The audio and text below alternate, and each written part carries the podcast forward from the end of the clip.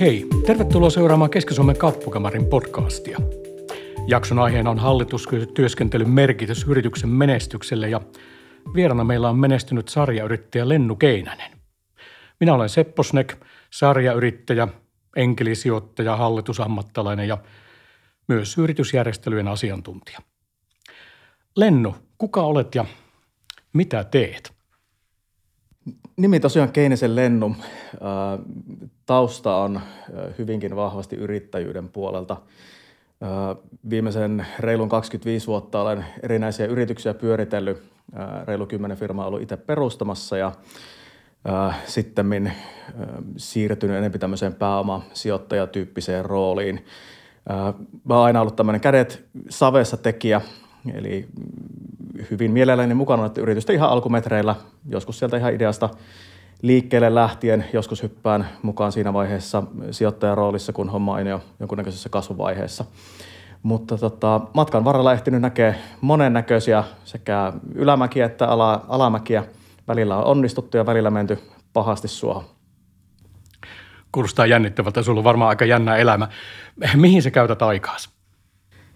No aika menee noin niin kuin toimistoaikojen puitteissa hyvin pitkälti työntekoon. Päivät koostuu aika monipuolista tehtävistä. Mä oon tällä hetkellä 6 hallituksessa mukana. Ne on enemmän tai vähemmän tämmöisiä aktiivisia rooleja. Osakkaana mä oon kaiken kaikkiaan yli 20 firmassa tällä hetkellä ja sitten tämmöinen advisor-tyyppinen rooli on aika yleinen niissä, missä ei niin kuin varsinaista tämmöistä virallista hallitustyyppistä roolia ole. Sitten, jotta ei tästä tulisi vielä kalenteri liian täyteen, niin sitten olen ihan erittäin kädet savessa tekemässä parin firman kanssa toimitusjohtajatittelillä hommia. Tokikaan se ei ihan tämmöistä sanotaanko perinteistä täyspäiväistä toimitusjohtajan roolia ole, mutta ehkä tämmöinen enempi erittäin aktiivinen hallituksen puheenjohtajatyyppinen sen sijaan. Et monennäköisissä asioissa nämä niin kuin toimistoaika kuluu ja tilanteita tulee joskus hyvinkin lyhyellä varoitusajalla vastaan. Mitä sitten konkreettisesti on, niin ihan tämmöistä niin yritysten kasvuun liittyvää sparrailua, rahoituskierrosten järjestämistä, markkinoinnin tukea. Ja mun toimintamalliin kuuluu tosiaan se, että teen asioita oman sijoitusyhtiön kautta ja mulla on siellä sitten oma markkinointitiimi, joka on kaikkien näiden portfolioyhtiöiden käytettävissä. Eli tämmöinen aika, sanotaanko sijoittajaksi todella aktiivinen rooli. Tuo ei kuulosta ihan tyypilliseltä pääomasijoittajalta, koska tämä vaikuttaa siltä, että sä osallistut myös aika konkreettisesti ihan operatiiviseen toimintaan, jos puhutaan vaikka markkinoinnista. Ja yleensähän pääomasijoitusyhtiöt sijoittajina ei osallistu niin konkreettisiin toimintaan. Sä mainitsit, että sulla on 25 vuotta taustaa. Varmasti vauhtia ja vaarallisia tilanteita on piisannut. Kerrotko lyhyesti sun oman kokemuksen liike-elämästä, että miten se alkoi ja missä sä oot ollut pääpiirteittäin mukana? No tarinahan ei pysty kertomaan, jos ei mainitse, että mistä se on niin kuin aivan alun perin lähtenyt liikkeelle. Eli mähän en ole koskaan tehnyt päätöstä, että mä haluaisin lähteä yrittäjäksi. Se tapahtui vähän tietyllä tapaa puolivahingossa, eli aikanaan 15 vuoden ikäisenä aloin järjestämään nuorisotapahtumia. Kotiseudulla ei silloin tapahtunut yhtään mitään. Ja jotta näitä tapahtumia pystyi järkkäämään, vuokraamaan tiloja ja palkkaamaan järkkäreitä, hankkimaan tarvittavia laitteistoja, niin sitten ei ollut mitään muuta vaihtoehtoa kuin laittaa se Y-tunnus pystyyn. Ja toiminimellä aloitin silloin tosiaan 15 vanhana hommia tekemään. Ja oikeastaan siitä asti niin kuin kaikki mun yrittäjyyteen liittyvät jutut on tullut vähän sen niin kuin, yrittäjyys on ollut työkalu saada asioita tapahtumaan ja se homma toki on matkan varrella kehittynyt joskus ihan kohtuullisiin mittasuhteisiinkin sitten. Mutta mä oon aika paljon IT-firmoissa mukana. Mulla ei ole IT-koulutusta varsinaisesti, mitä mä oon tietokoneiden kanssa puuhastellut varmaan jostain 10 vanhasta asti. Ja sitä kautta sitten seurannut internetin niin kuin, sanotaanko syntymistä ja aivan alkumetreiltä asti ollut jollakin tavalla mukana siinä ja sitten päätynyt verkkokauppaan ja verkkokauppaan liittyviin palveluihin ja ensimmäiset App Storet tehtiin yhdessä firmassa joskus, se oli varmaan 2004 tai 2005 olisiko ollut. Eli tämmöinen WordPress-tyyppinen palvelu, jossa oli sitten Apple App Store-tyyppinen sisällön markkinapaikka, mutta me oltiin ihan pikkusen pari vuotta Apple edellä tässä asiassa, että joitakin varsin toimivia ideoita on onnistuttu sössimään matkan varrella. Se on paras tapa oppia, tekee itse virheitä ja sanotaan, että jotkut viisaat oppii muiden virheistä. Mä en usko, että niistä voi oppia niin hyvin kuin itse tekemistään virheistä. Se tieto ei jää sillä tavalla kaaliin. Muutenhan kaikki vaan lukisi kirjoista niistä toisten virheistä. Mikä saa sut pysymään kiinnostuneena ja ikään kuin vireessä, koska sun päivät on aika täynnä, sulla on selvästi liukuva työaika, eli ennen 8:00, koska tahansa ennen 8:00 voi aloittaa ja koska tahansa ilta 8:00 jälkeen voi lopettaa. Niin mikä saa sut jaksamaan? No kyllä siinä tekemisessä on se niin kuin aktiivisen osallistumisen tuomat niin kuin muutokset ja kehitysaskeleet, mitkä niin kuin motivoi tosi paljon. Mä oon oikeastaan aina tykännyt auttaa muita yrittäjiä eteenpäin, yrityksiä kehittymään ja se on jotenkin semmoinen, mikä palkitsee henkilökohtaisesti tosi paljon. Että vaikka nyt periaatteessa ei tarvitsisi yhtään mitään tehdäkään, niin se on silti semmoinen, mitä mä tekisin vaikka niin kuin hyvän tekeväisyys mielessä pro bono, mitä nyt esimerkiksi vaikkapa Kasvu Openin kautta tuleekin tehtyä. Sitten totta kai, jos katsoo ihan niin kuin omaa jaksamista, niin kyllä mulla on urheilu hyvin, hyvin tärkeä osa. Eli harrastan kohtuullisen aktiivisesti sekä kuntosalijuttuja että sitten kesäisin maastopyöräilyä, veneilyä, talvella enemmän lasketteluosastoa. Tämmöiset vauhdikkaat lajit on semmoinen, mistä mä aina tykännyt. Harrastaako sun vaimo myös urheilua ja näitä vauhdikkaita lajeja? Joo, ei ihan siinä määrin kuin minä, mutta kyllähän mielellään tulee mukaan. Ja maastopyöräily esimerkkinä nyt on semmoinen laji, mistä hänkin innostui tuossa muutama vuosi takapari. Joo, mun vaimolta kysyttiin joskus, että mitä urheiluharrastuksia hänellä on. Hän sanoi, että hänelle riittää, että hän harrastaa minua, että ilmeisesti tarpeeksi ollut vauhtia niiltä osin. Meillä on yhteistä kosketuspintaa Lennu siinä tuossa Kasvu Openissa, että mä olin siinä muutaman vuoden, 4 vuotta aktiivisesti mukana ja sä oot ollut nyt jo kans sen 4 vuotta, eikö niin? Pidempäänkin itse asiassa. Joo, 4 vuotta mä oon tainnut olla siellä nyt ton valtakunnallisen tuomariston puheenjohtajana. Sitä ennen toki sitten muuten sparraamassa ja kasvupoluilla tukena. Just näin. No päivän teema oli niin kuin hallitustyöskentelyn merkitys yrityksen menestykselle. Sä kerroit jo tuossa, että sulla on 6 varsinaista hallituspaikkaa, mutta että varmasti niitä paikkoja on ollut, tullut ja mennyt ja ehkä tulee lisääkin, niin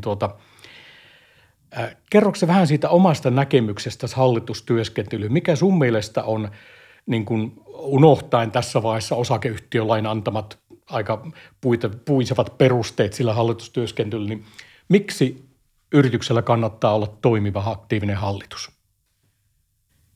No niin kuin sanoit, nuo perusasiat, mitkä tulee lain puolelta, niin nehän on hyvin, hyvin selkeitä ja ei niistä tosiaan sen enempää. Mutta se, että missä hallitus oikeasti on hyödyllinen, niin mielestäni niin hyvä hallitus tuo perspektiiviä siihen niin kuin yrittäjän tekemiseen. Eli hyvässä hallituksessa mun mielestä on paljon ei-operatiiviseen toimintaan osallistuvaa porukkaa ensinnäkin.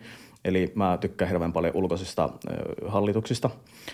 Se, että hallituksen kokoonpano pitää elää sen yrityksen ikään kuin elinkaaren mukaan. Eli jos ollaan alkuvaiheessa eikä ihan tarkkaan tiedetä vaikka millainen se tuote lopulta tulee olemaan tai kuka on mahdollisesti asiakas tai mitä ongelmia sitten niin lopulta oikeasti ratkaistaan, niin se hallituksen kokoonpano siinä vaiheessa on kovin erilainen kuin sitten, kun ollaan siinä, että on miljoonien arvoinen vakiintunut liiketoiminta ja ikään kuin pyöritetään sitä olemassa olevaa myllyä. Ehkä jossakin vaiheessa yritetään vähän niin kuin keksiä sinne asioita uudelleen, mutta se tavallaan se perusasia pyörii. Se on kovin erityyppistä.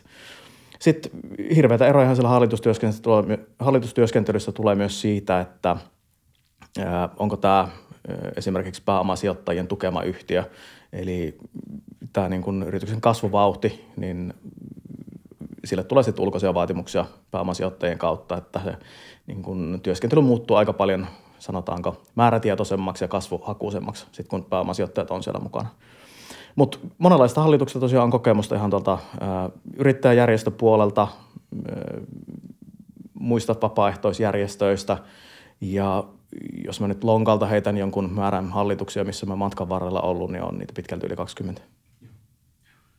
Mulla on joku 60 hallituspaikkaa, joita olen, mä oon muutaman 10 vuotta sua vanhempi, niin mä oon tietysti kerännyt kokemaan niitä enemmän. Mutta semmoista, mistä mulla ei ole lainkaan oikeastaan kokemusta, on niin kuin järjestöt. Että okei, jos jonkun veneseuran hallituksessa on ollut, se ei ehkä vielä doesn't count, niin kuin sanotaan. Mutta mä oon saanut olla myös säätiöiden hallituksessa, ja siinä huomaa, että niin kuin verrattuna aika nopeasti kehittyvään yritykseen, niin säätiöissä se katsotaan niin kuin 10 vuosien perspektiivillä. Että siellä ehkä ajatellaan, että kvartaali on 25 vuotta, niin se on vähän erilaista työskentelyä, ja ehkä niin kuin yritysten hallituksessa työskentelyyn verrattuna aika puisevaa, koska asiat tapahtuu niin hitaasti, että 3-5 vuotta hallituskauden aikana ei kerkeä ihmeitä tapahtumaan. Sä mainitsit tuossa, että yrityksen elinkaaren vaiheen mukaan hallituksessa täytyy olla erilaista kompetenssia, erilaista kyvykkyyttä, ja sitä käytännössähän se tarkoittaa, että eri ihmiset.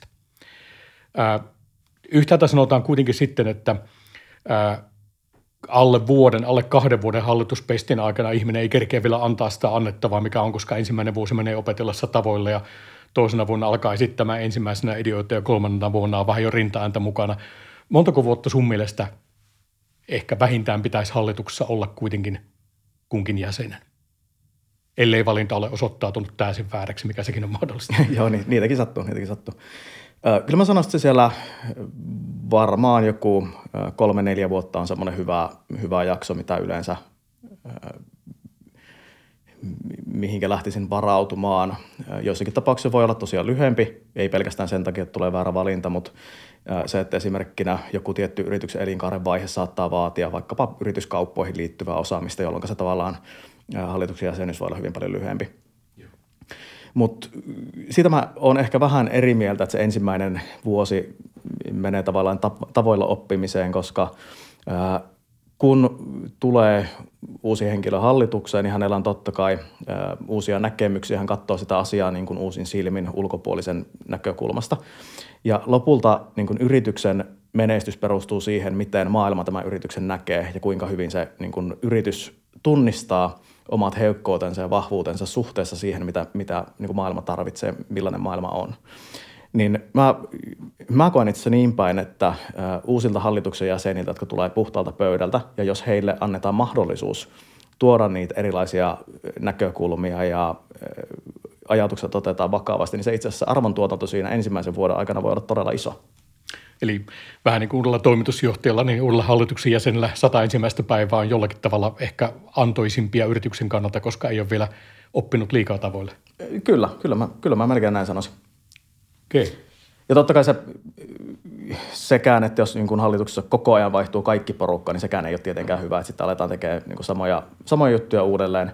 Mutta ideaalitapauksena on hyvä tasapaino, että on nyt pitempään paikalla olleita hallituksen jäseniä, jotka tavallaan tietää koko sen keskustelun, mitä siellä on käyty ja millaisia oppeja sieltä on tullut, mutta sitten myös sitä uutta ajatusta ja näkemystä.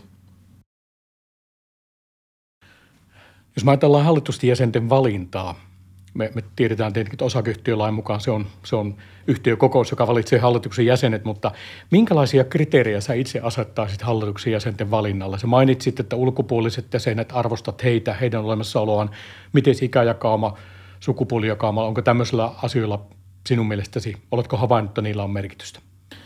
On niillä hirveästi merkitystä. Että mitä erilaisempia ihmisiä sinne saadaan sinne hallitukseen, niin sen parempi. Ikä, sukupuoli, kansallisuudet on kaikki semmoisia asioita, millä on paljon merkitystä. Ja mitä paremmin sinne hallitukseen saadaan sitä erilaisuutta, erilaisia näkökulmia asioihin, niin sen niin kuin hedelmällisempää myös se työskentely on.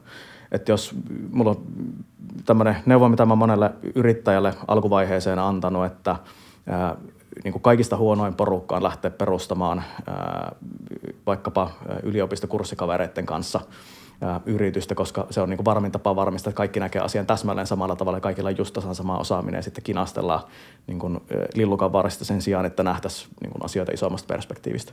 Hallituksessa on ihan sama juttu, että mitä enempi erilaista porukkaa, niin sen parempi. Sitten totta kai pitää huomioida se, että se niin kuin hallituksen yhteistyön pitää olla luontevaa. Et arvomaailman pitää kohdata, että vaikka onkin hyvin erilaisilta taustoilta tulevia ihmisiä, niin se ikään kuin arvomaailman tavoitteet pitää olla kuitenkin samankaltaiset, jotta se ei, niin kuin, ei mene semmoiseen mielipide-arvomaailman kiistelyyn, vaan että se pysyy siinä niin kuin asiassa ja rakentavana ja niin kuin asioita viedään yhdessä eteenpäin.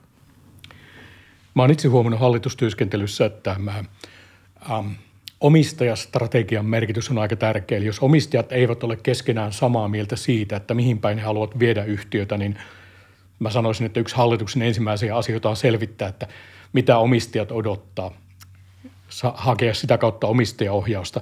Oliko sä törmännyt tähän asiaan? On siihen törmätty niin monessakin yhteydessä ja se, että miten sitä lähdetään ratkomaan, niin se on kovin tapauskohtainen kysymys.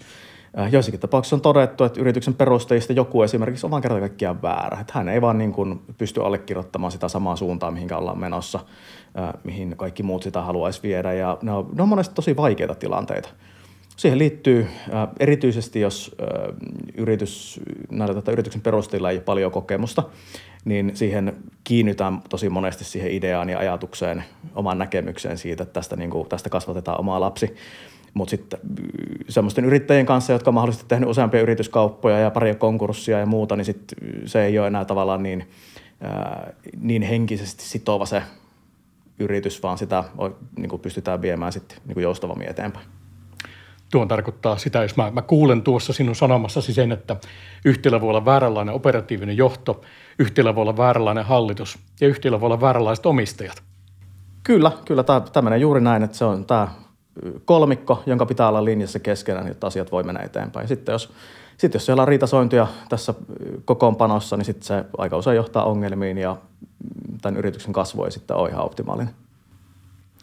Miten sä näet, Lennu, yhtiön operatiivisen johdon ja hallituksen yhteistyön? Onko toimitusjohtaja se välittävä tekijä vai haluatko mielelläsi ottaa niin kuin muuta operatiivista johtoa, johtoryhmää, lainattua johtoryhmää tai tällaista mukaan esimerkiksi hallituksen kanssa strategiatyöskentelyyn? Ehdottomasti. Eli vaikka hallituksessa onkin usein sitä niin kuin kokemusta ja näkemystä siitä, niin kuin, minkälaisia sudenkuoppia mahdollisesti matkalle tulee ja mitä ehkä tarvitsisi tehdä, niin hyvin harvoin sillä hallituksella on kuitenkaan sitä substanssiosaamista siitä konkreettisesta asiasta, mitä se firma tekee. Ja siitä johtuen niin se kaikista tärkeintä mun mielestä on osallistaa ne ihmiset, ketkä tekee sitä työtä käytännössä. Et kun kuulee sen suoran palautteen asiakkailta ja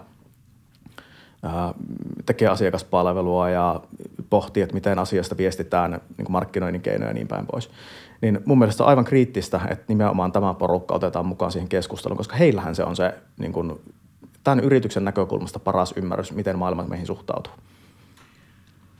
Kiva kuulla, että meillä on aika yhtenevät näkemykset tästä. Minunkin mielestä joku sanoo, että hallitus laatii yhtiölle strategian. Minun mielestä ehkä ei näin. Hallitus hyväksyy sen strategian, mutta kyllä se inputti siihen täytyy. Kaikki ne faktat, perustiedot, markkinatuntemus täytyy tulla sieltä operatiiviselta johdolta.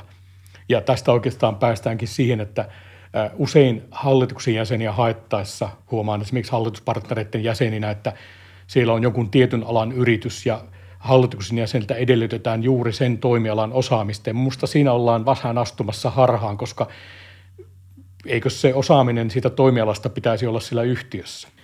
Juuri näin. Se missä hallitusta kannattaa hyödyntää, on nimenomaan niiden erilaisten näkökulmien mukaan tuominen. Ja tämmöinen niin kuin toimialojen välinen ristiinpölytys, niin sehän on ihan niin kuin parasta tehokkuuden siementä, mitä voi olla.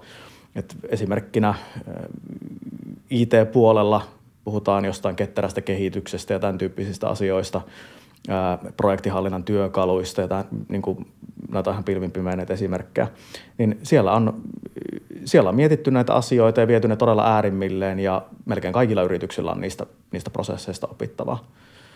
Sitten vastaavasti markkinointipuolella brändäysosaamista tuolla kuluttajamarkkinoilla, niin siellä on tosi paljon, ja sitten taas B2B-firmat monesti missaa siinä, että niin kun ei osata brändätä riittävän hyvin ja sitten mennään pikaan. Eli niin kun eri alojen välinen ristiinpölytys on oikeastaan niin kun parasta kehitystyötä, mitä voi olla.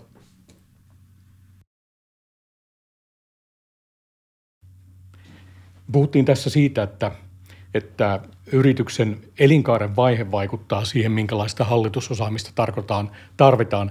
Näetkö sä, että sitten kun puhuit tuosta toimialojen välisestä ristiinpölytyksestä, niin täytyykö eri aloilla, eri toimialoilla olla erilainen hallitus, vai onko ratkaiseeko se elinkaaren vaihe enemmän kuin toimiala? No sanotaan, että molemmilla on vaikutusta. Hyvissä hallituksissa, missä mä oon saanut tämmöisen etuoikeuden toimia, niin kyllä siellä on aika monen tyyppistä taustaa. Mä oon hirveän paljon IT-firmoissa mukana, niin siellä on paljon softapuolen taustaisia henkilöitä, mutta siellä voi olla esimerkiksi lakimiestä tai sitten joku on niin softa-alihankintafirmasta, joku on tehnyt omaa softatuotetta, tuottanut jotain palvelua mahdollisesti kenttään liittyen. Eli kyllä siellä niin kuin, sillä niin kuin toimialalla on toki merkitystä. Mutta sitten jos lähdetään katsomaan elinkaaren vaiheessa olevia kriittisiä asioita, että jos tarvitaan vaikkapa, sanotaan liikevaihtoluokassa vaikkapa 200 000 euroa ihan niin kuin alkumetreillä, niin kyllähän siinä sitten niin kuin kovin erilaista porukkaa tarvitaan hallitukseen kuin sitten kun ollaan niin kuin pörssiin listautumisen kynnyksellä. Minulla on sama havainto, että siinä yhtiön alkuvaiheessa niin toki täytyy olla valmis hallituksessa tekemään radikaaleja päätöksiä siinä, että muutetaan liiketoimintamallia kokonaan, pivotoidaan niin kuin hienosti sanotaan toiseen suuntaan, mutta kyllä mä näen, että hallituksen ehkä isoin vastuu siinä yrityksen alkumetreillä on sen varmistaminen, että alkaa syntymään liikevaihtoa, että oikeasti myynti vetää, koska kyllä useimmat yritykset kuitenkin ei ne kaado kustannuksiin, vaan siihen, että myynti sakkaa. Joo, tämmöinen hyvä periaate kaikille yrityksille, että myynti ratkaisee kaikki muut ongelmat. Kun kassaan tulee rahaa, niin sitä rahaa voidaan käyttää ongelmien ratkaisemiseen. Tuo on hyvin sanottu. Puhutaan paljon corporate governanceista, eli hyvästä hallintotavasta. Puhuttiin alussa jo siitä, että osakeyhtiölaki asettaa hallitukselle tiettyjä velvoitteita. Jos ajatellaan nyt yrityksen elinkaaren eri vaiheita, niin kuinka tärkeäksi sinä näet eri vaiheessa tämän hyvän hallintotavan sisäänajamisen yhtiön hallitustyöskentelyyn?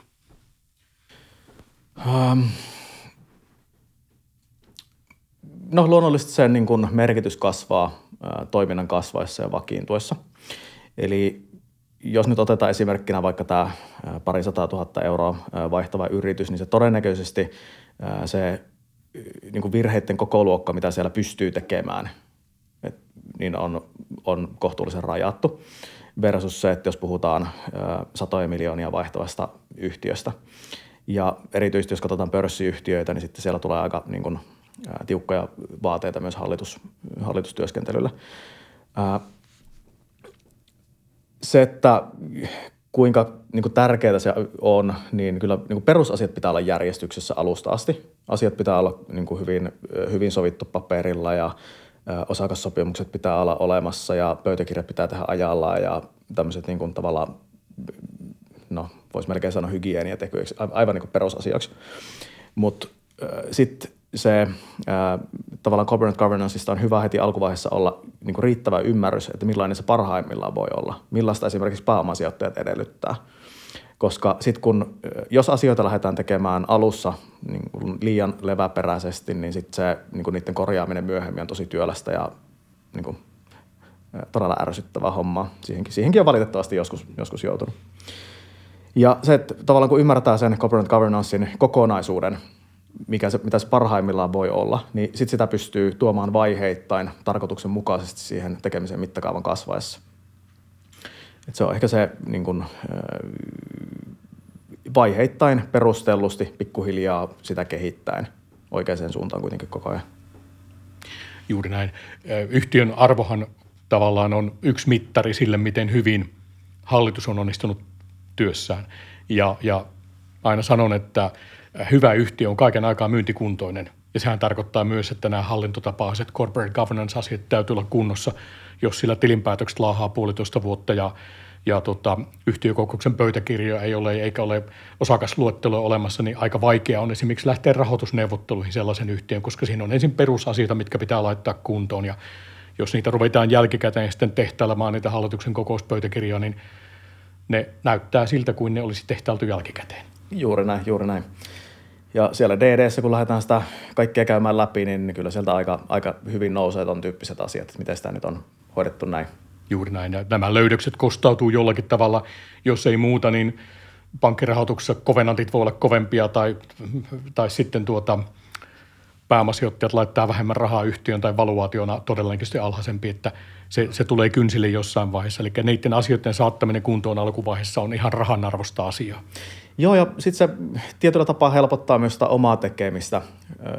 Corporate governanceissa yksi osa on se, että tavallaan niin kuin nämä toimivallan rajat on määritelty selkeästi. Eli esimerkkinä se, että minkä kokoisissa asioissa toimitusjohtaja pystyy tekemään omia päätöksiä ja minkälaisissa asioissa sitten tarvitsee ottaa hallitusta mukaan. Niin sitten kun nämä asiat on kirjattu ylös, niin sitten se on hyvin selkeää se tekeminen. Siinä niin kuin, tilanteen ollessa päällä ei tarvitse alkaa miettimään, että miten tässä pitikään toimia, vaan se on niin kuin selkeä malli, että näin mennään ja se on etukäteen mietitty, että keneltä kysytään mielipiteet ja sitten vaan mennään.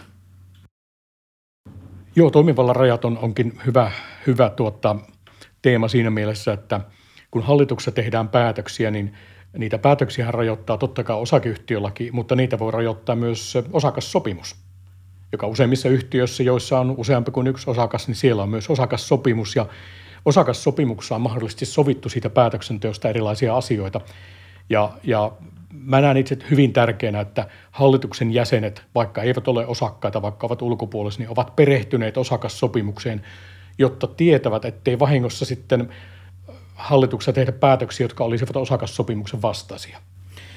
Joo, toi on todella hyvä näkökulma. Olen ihan täsmälleen samaa mieltä, että jos yrityksessä vaan on useampi kuin yksi osakas, niin ehdottomasti osakassopimus pitää olla ja se on yksi niistä ensimmäisistä asioista ihan yrityksen perustamisvaiheessa, mitä itsekin aina aletaan sorvaamaan. Siihen on yksi hyviä malleja olemassa, sitä ei tarvitse nollista. Series Seed esimerkiksi tarjoaa hyviä työkaluja tämän tyyppiseen materiaaliin.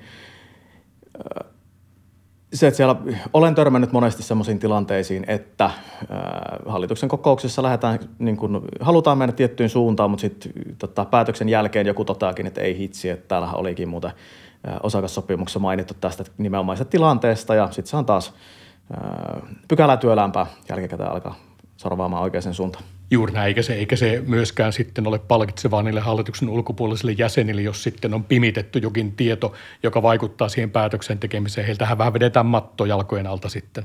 Kyllä. Joo. Puhuttiin tuosta vastuunjaosta, että on tärkeää, että yhtiössä on selvää se, että minkä kokoisia päätöksiä esimerkiksi rahallisesti toimitusjohtaja voi tehdä omalla mandaatilla. Osakeyhtiölakihan antaa käytännössä lähes rajoittamatta valtuudet, mutta niitä on minunkin mielestäni hyvä rajata ihan selvästi, että esimerkiksi yhtiön liikevaihtoon nähden tiettyä kokoa suuremmat tarjoukset, niin käytäisiin hallituksella läpi ihan vaan suojellaksemme yhtiötä ja osakkaita. Tässä toiminnassa, niin miten tärkeäksi näet sen, että yhtiön hallituksen jäsenet ikään kuin hakisivat vähän toisistaan poikkeavat roolit hallituksessa? Mainitsit jo, että jos on vaikka yritysjärjestelyä tulossa, niin silloin on hyvä olla joku yritysjärjestelyn ammattilainen, mutta se on ehkä aika niche-asia tämä. Mutta muuten ajatellaan, että hallituksessa siellä pitäisi ehkä olla jotain myyntiä, markkinointia, vähän sinne päin osaa, joku, joka osaa siihen kontribuoida, joku, joka tuntee markkinaa ja niin edelleen. Miten tärkeäksi sä näet tämän? Varsinkin niin kun nyt ei puhuta pörssiyhtiöstä, vaan listaamattomasta yhtiöstä. Oletetaan, että se on vaikka jo tämmöinen etabloitunut toimintaa harjoittava, jolla on muutamia miljoonia liikevaihto, niin kuinka tärkeäksi näet, että hallituksen jäsenten roolit on niin kuin määrätty? Mä en tavallaan sitä niin kuin tämmöistä tarkkaa lokerointia ehkä ihan niinkään tärkeänä. Se saataisiin jossakin tapauksessa rajoittaa jopa sitä keskustelua, mutta se, että se osaamistausta on erityyppinen, se on tosi tärkeää ja se niin kuin, oman kokemuksen mukaan se hallitustyöskentelyn lisäarvo syntyy aina niistä keskusteluista ja vuorovaikutustilanteista, mitä siellä sekä hallituksen jäsenten välillä käydään että suhteessa sitten operatiiviseen johtoon. Ja tosi monesti käydään hyviä keskusteluja, että sanotaan nyt vaikka otetaan joku markkinointijohtaja mukaan hallituksen kokoukseen esittelemään viimeisimpiä kuulumisia ja ehkä nostamaan jotakin niin kuin pöydällä olevia haasteita esille ja näin päin pois. Niin niistä tavallaan kun se tieto tulee sieltä suoraan taas kentältä, niin se mahdollistaa sen, että siellä voidaan niihin niin kuin asioihin puuttua vähän tehokkaammin. Ja se, että vaikka se nyt sattuisikin olemaan, että siellä on lakimies ja markkinointitaustainen henkilö ja sitten ehkä joku softakehitystaustalta oleva, niin kun sinne hallitukseen valitaan oikeat ihmiset, joilla on niin kuin oikean tason osaamista, niin kyllä sieltä aika usein löytyy kaikilta jotakin kommentteja ja näkemyksiä, miten nämä markkinointiasiat jossakin toisessa firmassa ehkä hoidettu, mikä on toiminut ja mikä ei ole toiminut. Että kyllä se niin kuin, hallituksessa kuitenkin, niin kuin, vaikka siellä onkin erilaisia taustoja, niin lähtökohta on se, että kaikilla on kuitenkin yleensä aika laaja-alaista osaamista. Miten sä näet hallituksen puheenjohtajan roolin? Sä oot toiminut puheenjohtajana useissa hallituksissa ja tavallaan aika tavallinen ajatus on se, että hallituksen puheenjohtaja on ikään kuin toimitusjohtajan lähin sparraaja ja tietysti puheenjohtajan rooli on tärkeä puheenvuorojen jakamisessa ja hallituksen kokousten järjestämisessä ja semmoisessa yleisessä toiminnan järkeistämisessä, mutta mitkä sä itse näet hallituksen puheenjohtajan tärkeimmiksi tehtäviksi? Niin kyllä se, mä sanoisin, että se niin kuin hallituksen tuoman lisäarvon niin kuin maksimointi on se hallituksen puheenjohtajan ehkä tärkein tehtävä. Että tämmöinen niin kuin, mulle tämmöinen puheenvuorojen jakaminen kuulostaa täysin vieraalta konseptilta. Eli mun mielestä hyvä hallitus on semmoinen, missä se niin kuin keskustelu on aktiivista. Jos niin kuin vaikuttaa siltä, että joku ei saa sanottua omaa näkemystään, niin sitten totta kai niin kuin tarvittaessa niin kuin jaetaan puheenvuorojakin. Mutta muista hyvä hallitus on semmoinen, joka keskustelee aktiivisesti asioista. Se ei ole turhan formaali. Tämän takia hallitus ei myöskään voi olla hirveän iso, koska sitten jos alkaa olla 7 henkeä pöydän ympärille, niin se väistämättä niin vaikuttaa siihen keskusteluun. Ja se, että joku niin kuin juttua tulee niin paljon, että siellä joku mielipide jää kysymättä. Mutta sanotaan semmoinen 4 hengen porukassa, niin aika usein se keskustelu niin kuin soljuu luontevasti ja sitä ei ole tavallaan tarvetta niin kuin, johtaa puhetta niin aktiivisesti. Tuo on varmaan totta nimenomaan, jos on pienempi hallitus ja jos pystytään kokoontumaan fyysisesti, mutta Näin etätyöskentelyn luvattuna aikana, niin 7 hengen hallitus Teamsin yli, niin sitten melkein jollakin tavalla täytyy niitä puheenvuoroja ehkä katsoa. Että joo, no tuommoisessa tapauksessa ehdottomasti näin. Sitten ehkä vielä tuohon, mun mielestä aika tärkeä osa hallitustyöskentelyä on myös se, että on niin kuin, koko hallitus on operatiivisen johdon käytettävissä ja se niin kuin, varsinainen työ tapahtuu siellä kokousten välissä. Et mä en henkilökohtaisesti usko semmoisen hallitustyöskentelyyn, missä tavataan ehkä 2 kuukauden välein ja 3 kuukauden välein.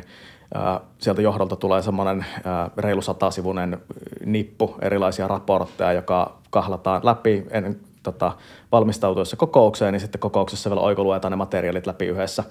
Niin sillä ei pysty tuottamaan minkäänlaista lisäarvoa varmasti. Valitettavasti aika monissa yhtiöissä tämä niin kuin hallitustyöskentely on muodostunut semmoiseksi, mutta se on nimenomaan sitä, mitä ei, niin kuin mun mielestä ei pitäisi tehdä.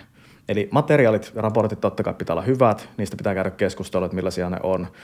Ne ei saa kuormittaa operatiivista johtoa liikaa, koska sitten se niin kuin huomio menee yrityksen kehittämisen sijaan niin kuin peräpeiliin kattamiseen. Ja sitten se, että hallituksen jäsenten on hyvä olla tavoitettavissa ja pystyä niin kuin, tuomaan sitä lisäarvoa siellä niin kuin, melkein päivittäisellä tasolla. Et ihan niin kuin konkreettinen esimerkki, niin monissa hyvissä hallituksissa meillä on WhatsApp-ryhmä, missä käydään lähes päivittäin jotain keskustelua. Joku postaa sinne välillä kissavideoita ja ne oikein kivoja kevennystä sinne väliin. Välillä siellä puhutaan sitten niin kuin todella raskaastikin asioista.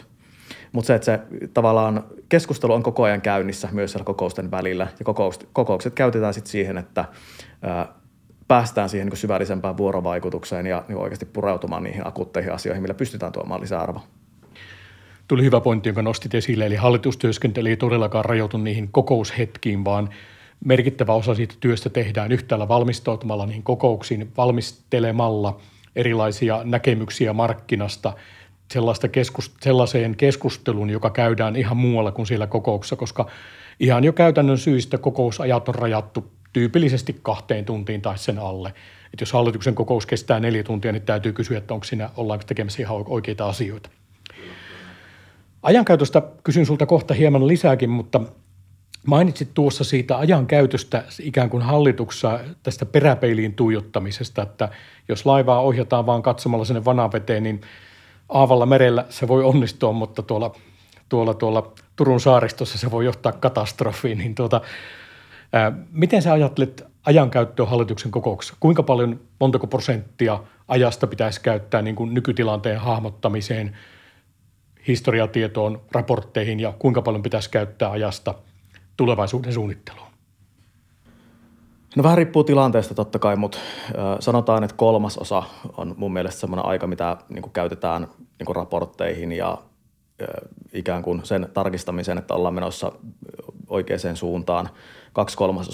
2/3 optimitapauksessa käytetään se keskustelun siihen, että mitä pitäisi olla, että ollaan oikeassa markkinassa, että ollaan niin kuin, oikein tyyppisellä ratkaisulla liikkeessä ja minkälaisia kasvusteppejä halutaan tapahtua seuraavan 5 vuoden aikana.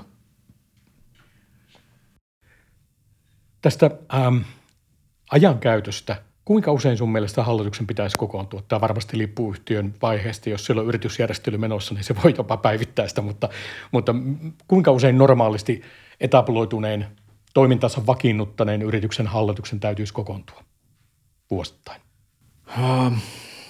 No sanotaan, että jos se on oikeasti niin kuin kohtuullisen vakiintunutta se toiminta, niin sanotaan, että parin kuukauden välein olisi mun mielestä hyvä sykli. Nämä kasvuyritykset, missä itse olen pääasiassa aktiivinen, niin niissä kokoonnutaan kuukausittain. Et se on lähestulkoon, kesäkuukaudet, ehkä joulukuu pois lukien, niin muuten kerran kuussa. Joo, eli 8–10 kokousta vuodessa. Joo, kyllä. Ja siinä on se, että kun ne tilanteet muuttuu tosi nopeasti ja saattaa olla, että yhtiö tekee niin kuin kohtuu raskaita tappioitakin, ja se voi olla, että kassassa on niin kuin, ranveita vaikkapa 6–8 kuukaudelle, niin sitten sitä joutuu seuraamaan sitä tilannetta tosi tarkasti, että pystyy niin kuin muuttamaan kurssia tarvittaessa mahdollisimman nopeasti, että joko sitten lähtee hankkimaan lisää rahoitusta tai sopeuttamaan kustannuksia jotenkin tai mikä ikinä se nyt sitten kussakin tapauksessa se tilanne on, mutta siinä pitää olla tosi hyvin kartalla, mitä tapahtuu. Joo, ei kyllähän etabloituneessakin yrityksessä täytyy kuitenkin seurata oman pääoman riittävyyttä ja kassaa, koska eletään epävarmoja aikoja monessa suhteessa, siellä erilaisia yllätyksiä voi tulla, niin on parempi, jos hallitus muutamaa kuukautta aikaisemmin tietää jo, että meille tulee vaikea talvi, kun että sitten kun se on jo niin sanotusti housussa. Kyllä, juuri näin ja erityisesti just tällä hetkellä, niin noita tilanteita tulee todella äkkiä vastaan joskus. Joo, tyypillisesti mulle tulee mieleen tällaisessa niin kuin hieman varhaisemmassa vaiheessa olevalle yritykselle esimerkiksi se, että jonkun suuren asiakkaan menettäminen, sillä saattaa olla hyvin dramaattinen vaikutus liikevaihtoon. Siellä saattaa sulaa liikevaihdosta 10% pois yhtäkkiä. Kuluja ei heti niin nopeasti saada pienennettyä, niin siinä täytyy olla kyllä hallituksen hereillä. Joo. Nimenomaan toi, että jos liikevaihdosta puolet tulee yhdeltä asiakkaalta, niin sitten todellakin niin kuin pitää pystyä reagoimaan todella nopeasti. Hyvä hallitus toki olisi tämmöiseen tilanteeseen ehkä puuttunut jo aiemmin, että lähdettäisiin hakemaan vähän sitä hajautusta sinne asiakaskuntaan, että kaikki ei ole niin vahvasti yhden asiakkaan varassa. Joo, sehän on jokaisen yrityksen toiveena, että asiakkaalta tuleva rahavirta olisi sillä tavalla hajautunut usean asiakkaan kesken, että yhden yksittäisen asiakkaan menettäminen ei aiheuttaisi niin kuin valtavaa lovea, mutta monesti se on toiveajattelua, varsinkin varhaisessa vaiheessa. Kyllä.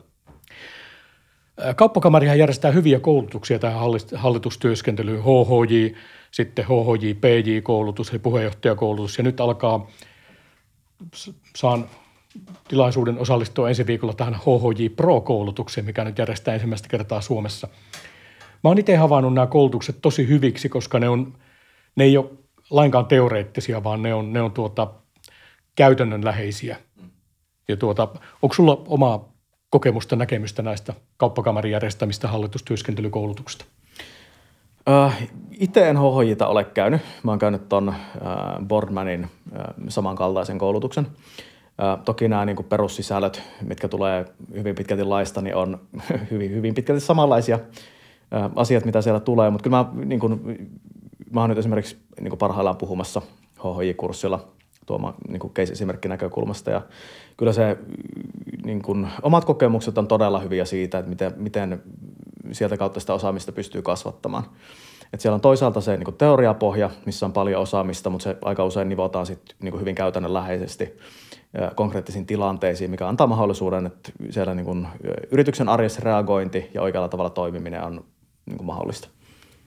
Mun oma kokemus on myös se, että siellä on hyvin motivoitunutta väkeä ja ehkä aika iso asia siinä on siinä verkostoitumisessa ja semmoisessa vertaisoppimisessa, koska monet, jotka on siellä, on ihan samoissa tilanteissa kuin sinä ja yhdessä löytyy ehkä vastauksia asioihin, vaikka liiketoiminta-alueet olisi ja liiketoimintamallit olisi kovin erilaisia. Kyllä.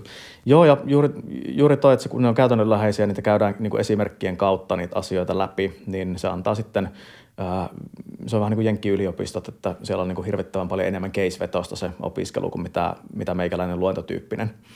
Että kyllä siinä jotain pohjaa on, että tämä malli toimii. Selvästikin joo. Lopuksi kysyn sulta vielä tästä hallitustyöskentelystä. Sanoit, että arvostat sitä, että hallituksessa on ulkopuolisia jäseniä. Mulla on vähän kahtalaisia kokemuksia tällaisesta niin kuin perheyhtiön hallituksessa ulkopuolisena toimimisesta, että se voi olla hyvinkin antoisaa, mutta vastaavasti siinä voi olla vähän niin kuin nyrkkeilypussina sitten perheenjäsenten keskellä, jos olet se ainoa ulkopuolinen. Onko sulla tähän kokemusta tai näkemystä? Mä en muista olleen niin tämmöisessä niin varsin perinteisessä perheyhtiössä hallitukset semmoista niin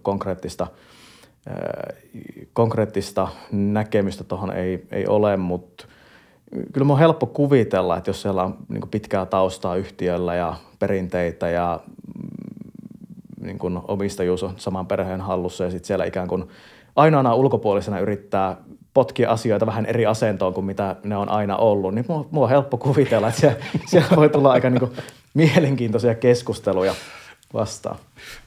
Varmasti juurikin näin, jos siellä on kolme sukupolvea on tehnyt sitä asiaa ja sinä menet sitten besservisserinä sinne ulkopuolisena, kyllä, niin kyllä. Aika helposti sinulla pyyhitään pöytää, kyllä se näin on.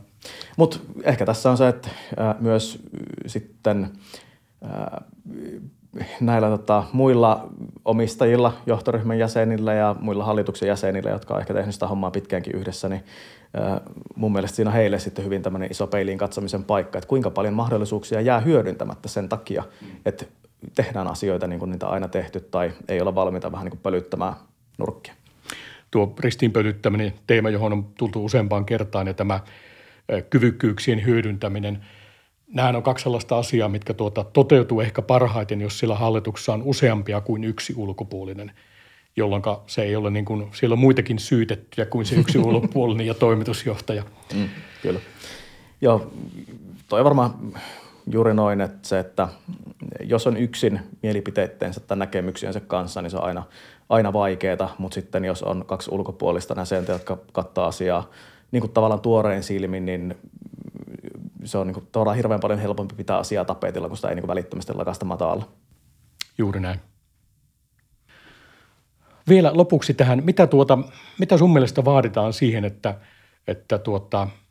mitä konkreettisia päätöksiä tai asioita hallituksen täytyisi pystyä tuomaan operatiiviselle johdolle, jotta operatiivinen johto pystyy toteuttamaan yhtiön strategiaa? Eli miten hallitus voi parhaiten auttaa konkreettisesti operatiivista johtoa strategian jalkauttamisessa? Jaa. No varmaan se homma lähtee siitä, että se niin kuin strategia pohjautuu niin kuin lähtökohtaisesti markkinavaatimuksiin ja se, että se ei ole tavallaan hallitus, mikä sitä ajaa sitä muutosta, vaan se on ikään kuin strateginen imu tulee sieltä markkinan puolelta, kun se on löydetty oikein. Et se on varmaan semmoinen ehkä suurin juttu, mikä ei välttämättä ole tämmöinen niin kuin perinteinen näkemysasia. Sitten totta kai se niin kuin strategian tavallaan miettiminen tämmöisenä niin kuin toimintaa ohjaavana punaisena lankana ehkä Ehkä sitä voi ajatella tietyn tyyppisinä sääntöinä, joiden kautta se yritys niin kuin menee eteenpäin.